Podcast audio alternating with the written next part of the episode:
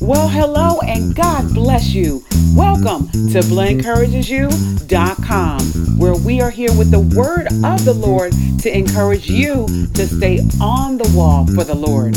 My name is Blen, and I certainly do count it a privilege and a blessing to be here with you today on this, the 18th episode of our podcast. So, what's coming up is we're going to continue our conversation on speech therapy. We've been talking about this over the last couple of episodes and some of the things that lurk down in our hearts. And we're going to continue talking about that in just a little bit.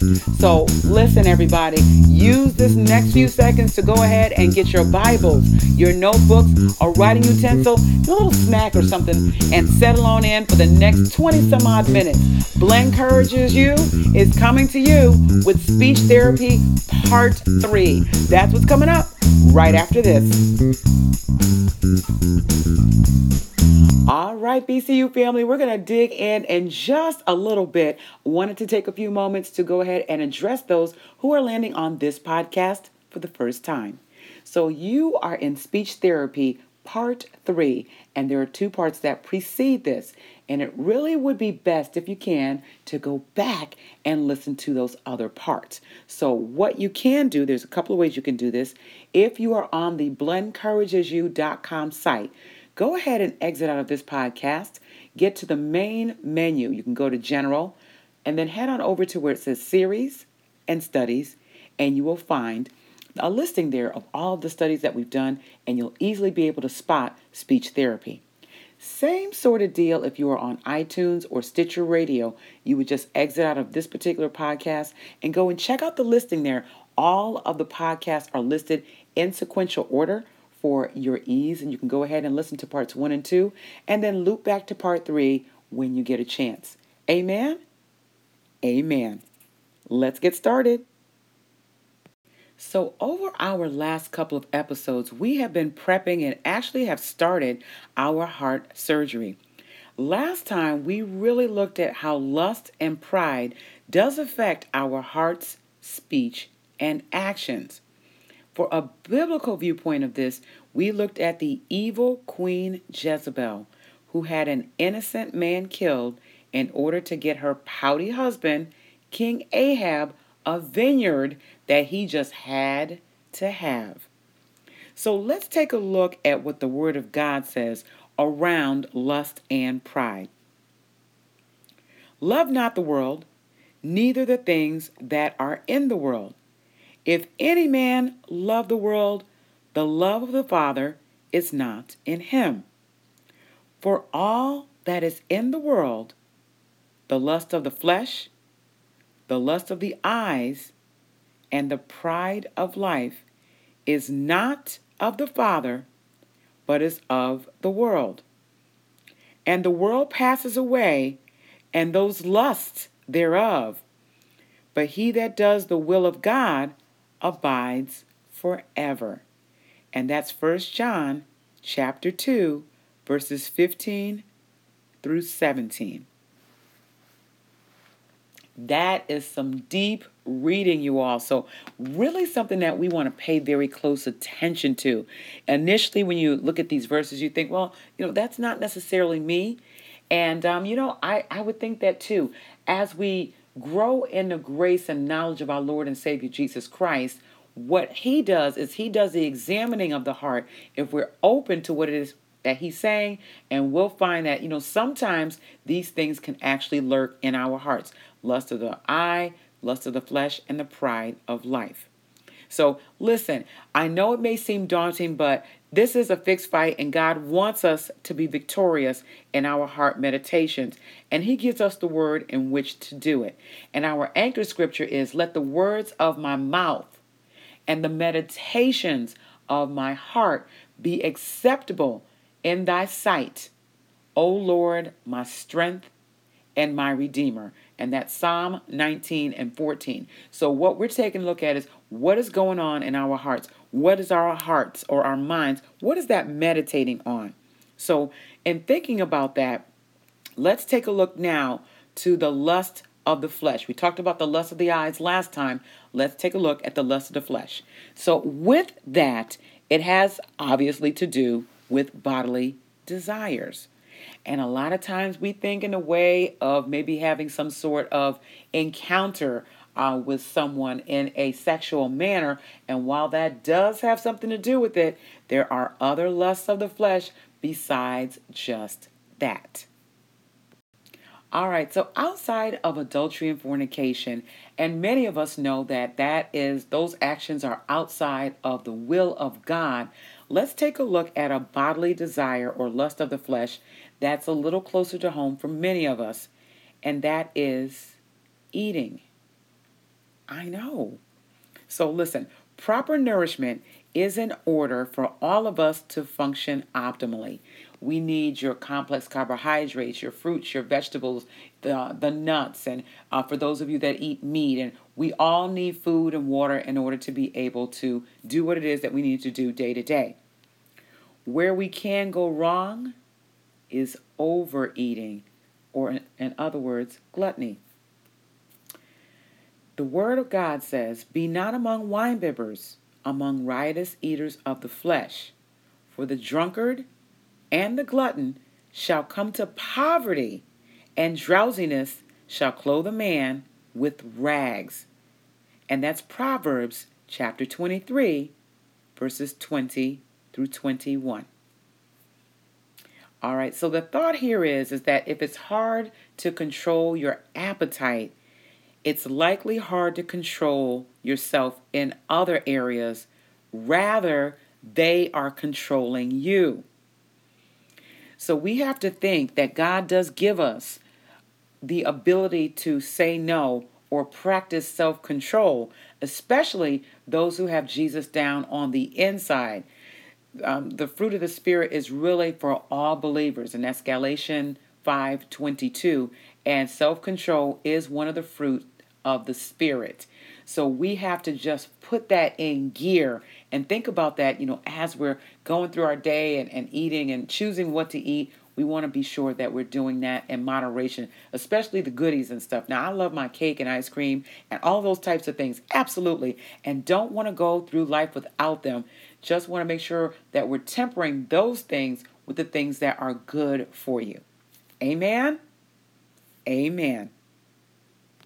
All right, so let's talk about another bodily desire, something that we have to have, and that's called sleep.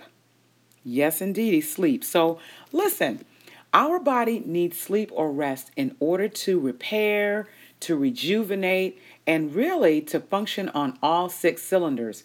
I have to tell you all that when I get a nap, you know, it's it's almost better than that cake that I love so much. So Rest is important to all of our bodies. Now, rest and sleeping is scriptural, obviously. Um, Jesus told the disciples to come apart into the desert and rest a while, and that's found in Mark chapter 6, verse 31. And Jesus himself slept, and that's found in Mark chapter 4, right around verse number 38. So, where do we go wrong with, you know, sleeping and resting then? Yes, when there's little to no activity other than sleeping and resting. Is that all we're doing? So, yes. And if you think about that, that that laziness and the slowfulness, uh, that's really from the lust of the eyes that we talked about last time. They're very closely linked to the lust of the flesh and sleeping. So let's talk about that a little bit. Um, the Bible says to love not sleep, lest you come into poverty. Open your eyes, and you will be satisfied with bread. That's Proverbs chapter 20, verse 13. So that scripture stands on its own. So that's one thing. So we need to make sure that, you know, we're busy to make sure that we're taking care of ourselves, work wise and whatnot.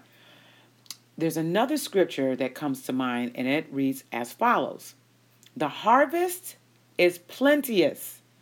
Yes, many of us know this one, but the laborers are few. Matthew chapter 9, verse 37. So think about a BCU family. If we are sleeping and resting when we're supposed to be harvesting, what is happening in the harvest. How many souls are being left by the wayside if we are not on post? So, yes, we need sleep and we definitely need rest. We just want to be sure that we are doing that, that we're balancing out our lives so that we can rest at the appropriate time and then work for the kingdom at the appropriate time. All right, so we want to make sure that we do that. And and speaking of working, let's talk about activity. So we talked about little to no activity. What about activity like working? So actually, you know, working outside of the home, maybe inside the home. If you're a stay-at-home parent, it's all very hard work. So we thank God for those that have a mind to want to work in whatever capacity they're working in, whether you're volunteering or whatever it is. Yes, so what happens is is that sometimes we can take that too far. Again, lust of the flesh, and there's the workaholic.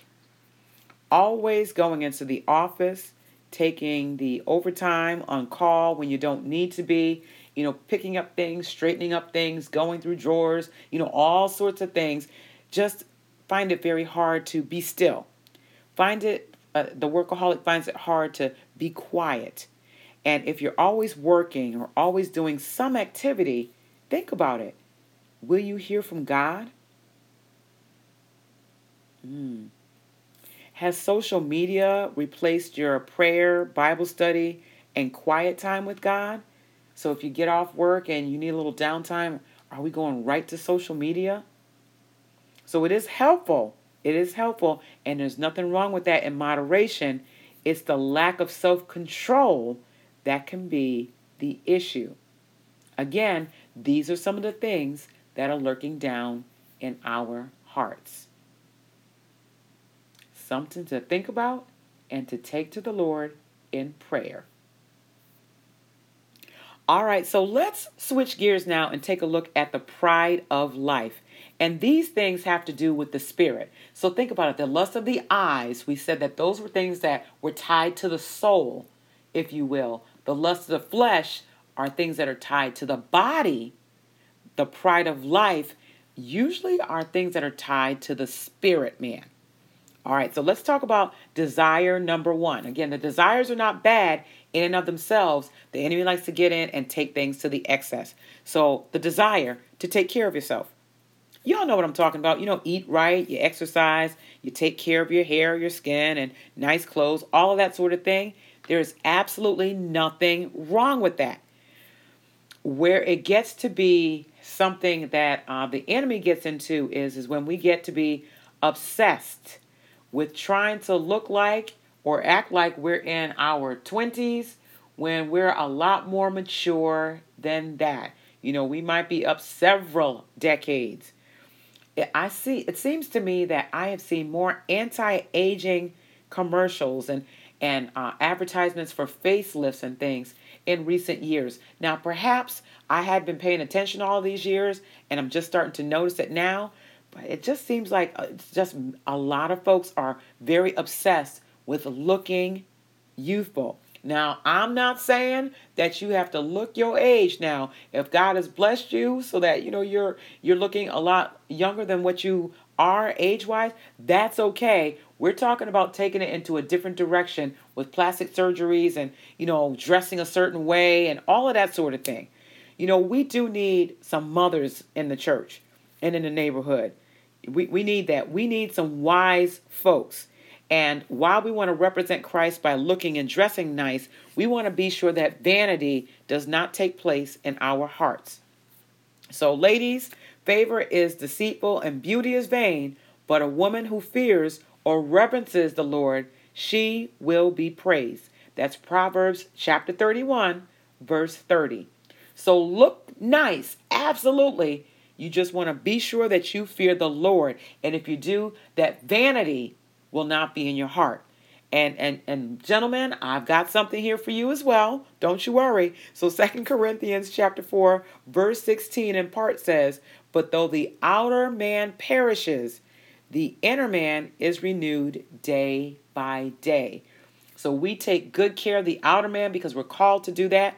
We want to be sure that the inward man is renewed day by day because that's what God is paying attention to. All right. So let's take a look at another area for the pride of life, and that's the desire to please people. So it starts when we're young. Think about it. You know, we want to please our parents, our guardians, grandparents, aunties, uncles, you know, people in the family, friends, neighborhood. Nothing wrong with that. Because there's no child that doesn't want to hear, oh my goodness, you did such and such. I am so proud of you. We love that. What happens though when we do not outgrow that desire and it turns into people pleasing at any cost?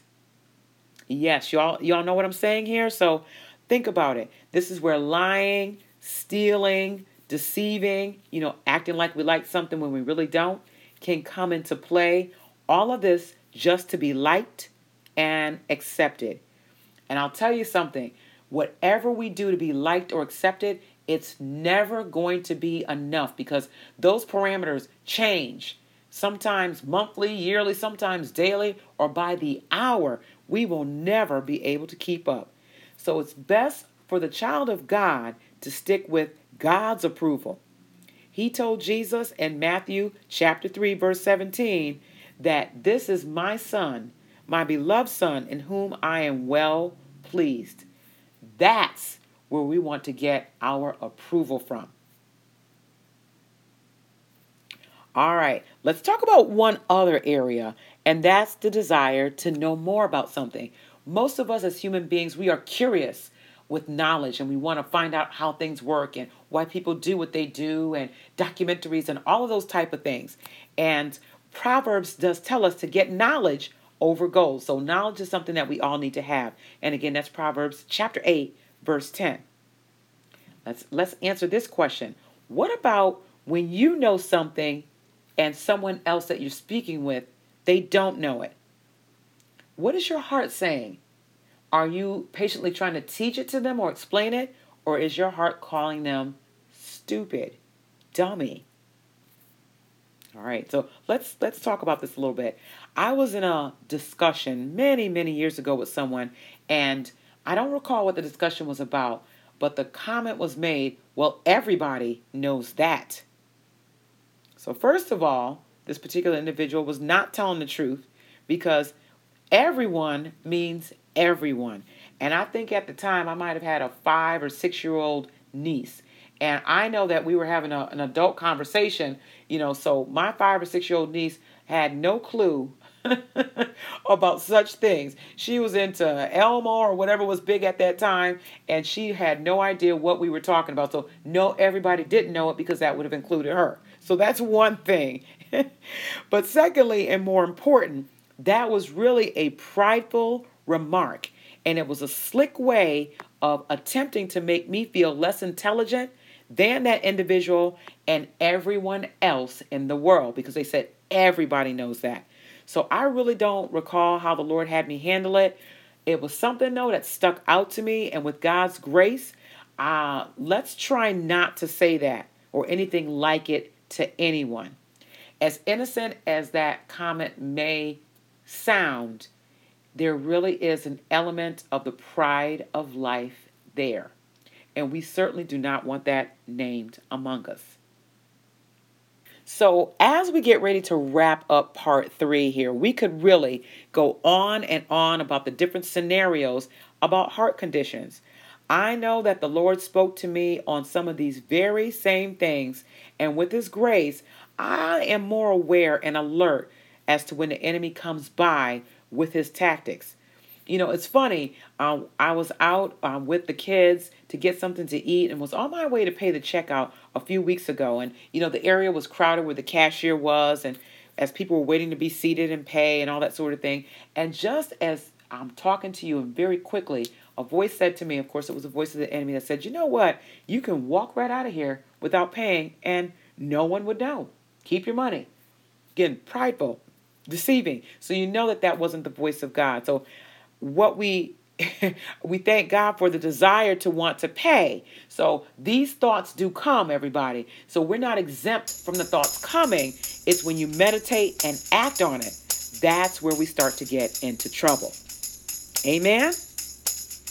Amen. So, this week, with the help of the Lord, start paying attention to your thoughts and what's in your heart. I continue to ask God to show you, even if it hurts a little bit, you know, what areas need more attention or a purge. And then just ask God for help in overcoming them. He wants us to win, He wants us to do this. So, He can definitely create in all of us a clean heart, as said in Psalm 51 and 10.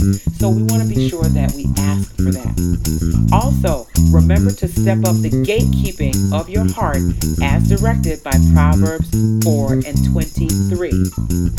And then finally, Pro- I'm sorry, Philippians 4 and 8 reminds us to think on things that are true, honest, just, pure, lovely, virtuous, and of a good report and that are praiseworthy praiseworthy those are the things that we should be thinking on so if we are meditating on those types of things in our heart it's going to leave little to no room for all of those other areas that we have been talking about